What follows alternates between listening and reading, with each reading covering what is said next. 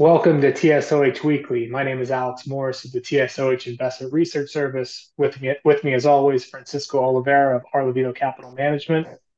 Today's topic is Netflix. Before we jump in, uh, just a quick update on the podcast that we reported we recorded last week, uh, where Francisco and I talked about a few companies that we were looking forward to, uh, some not- notable developments as they got into their Q3 earnings, and uh, it didn't take long for two of the names that we discussed. DG had a uh, CEO change back to the former CEO Todd Vasos, and then uh, last night we're recording this on Thursday. Disney released the ESPN disclosures that Francisco told us about. So, uh, needless to say, we're going to have some uh, some material to work with as we look to podcasts in the weeks ahead. Uh, but to today's topic, we're going to talk about Netflix and specifically the company's uh, operating margin profile.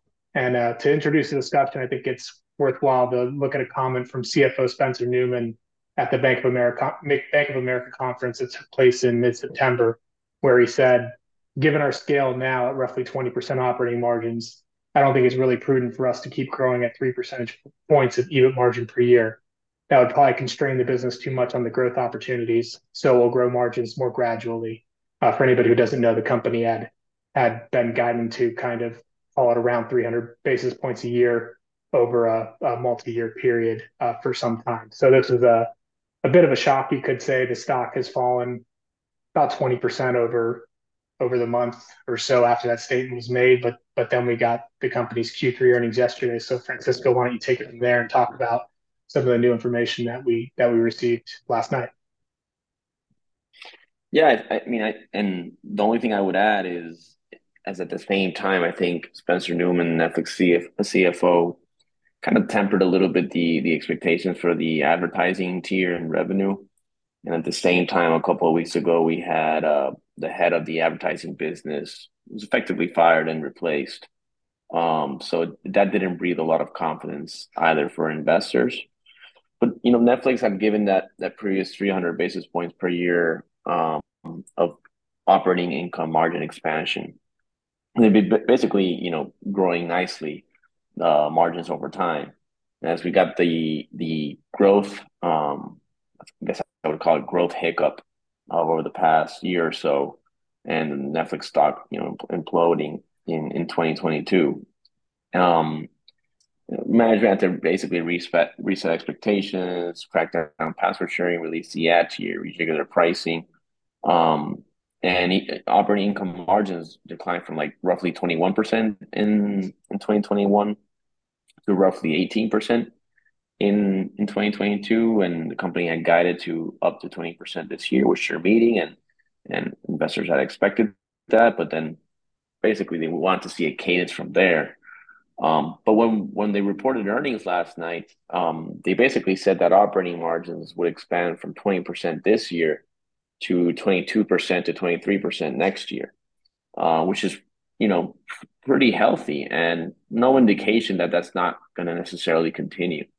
I think what they did say is, you know, I like this quote from from I'm paraphrasing from Ted Sarandos, where he's like, "We're going to invest in content half a step ahead of revenue," meaning that you know they're going to balance both uh, investments with with with basically harvesting um, some of the revenue in the business.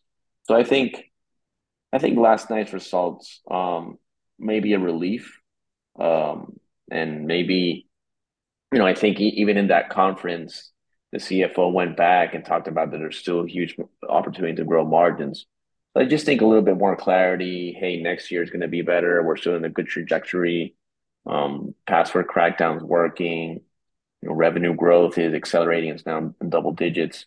Um, and they're on a path to to continue to execute. They have to balance subscriber growth, pricing, and we can talk about pricing. I know you had a lot of good thoughts on Netflix pricing, and and they have to balance content investments and harvesting, but they're in a position of strength, particularly when most of the competition is is restructuring their businesses. And they even mentioned the shareholder letter that they're going to look to opportunistically um, license hit content from their competitors um, at a time where they're mostly retreating. So their options to invest are growing, their competition is reeling.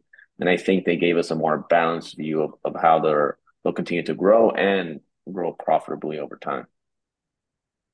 Yeah, I think that last comment is particularly important, especially now that now that we see the the results for the quarter and and the early 24 guidance. And I I do wonder in some ways if if they're if they're just saying, "Hey, we want to be opportunistic as as the industry continues to, you know, go through a pretty tumultuous period currently." I mean, the strikes are obviously incredibly important in terms of ability to to have new content as we as we look out to hopefully just the months ahead, but we'll see how things go, given it seems like there's a pretty decent divide between the two parties at this point in time.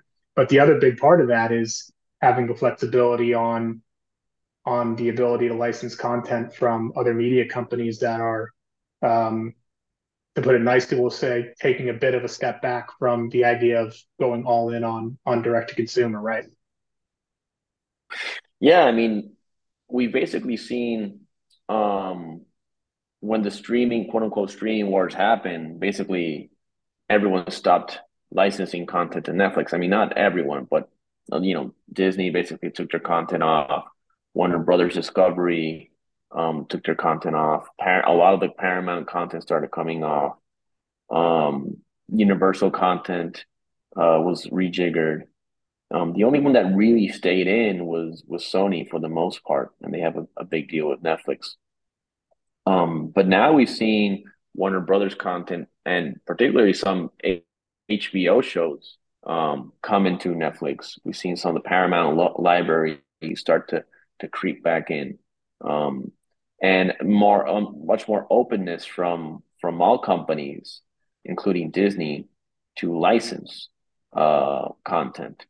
So I think Netflix is in a situation where now everyone needs licensing dollars, but they can be very, very selective in terms of what they pick. Um, and and I think it's it's really interesting. You know, I think Suits.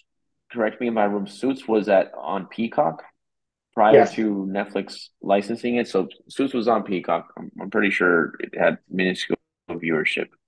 And then, you know, Comcast, which owns Universal, um, basically decided it's like, hey, like, you know, maybe we can get some money out of this. And, you know, I think Netflix, I don't think broke had to break the bank to to pay Universal, and uh, they paid for licensing of Suits, which I still think might be available on Peacock. I have to double check on that. It might not be a fully exclusive deal.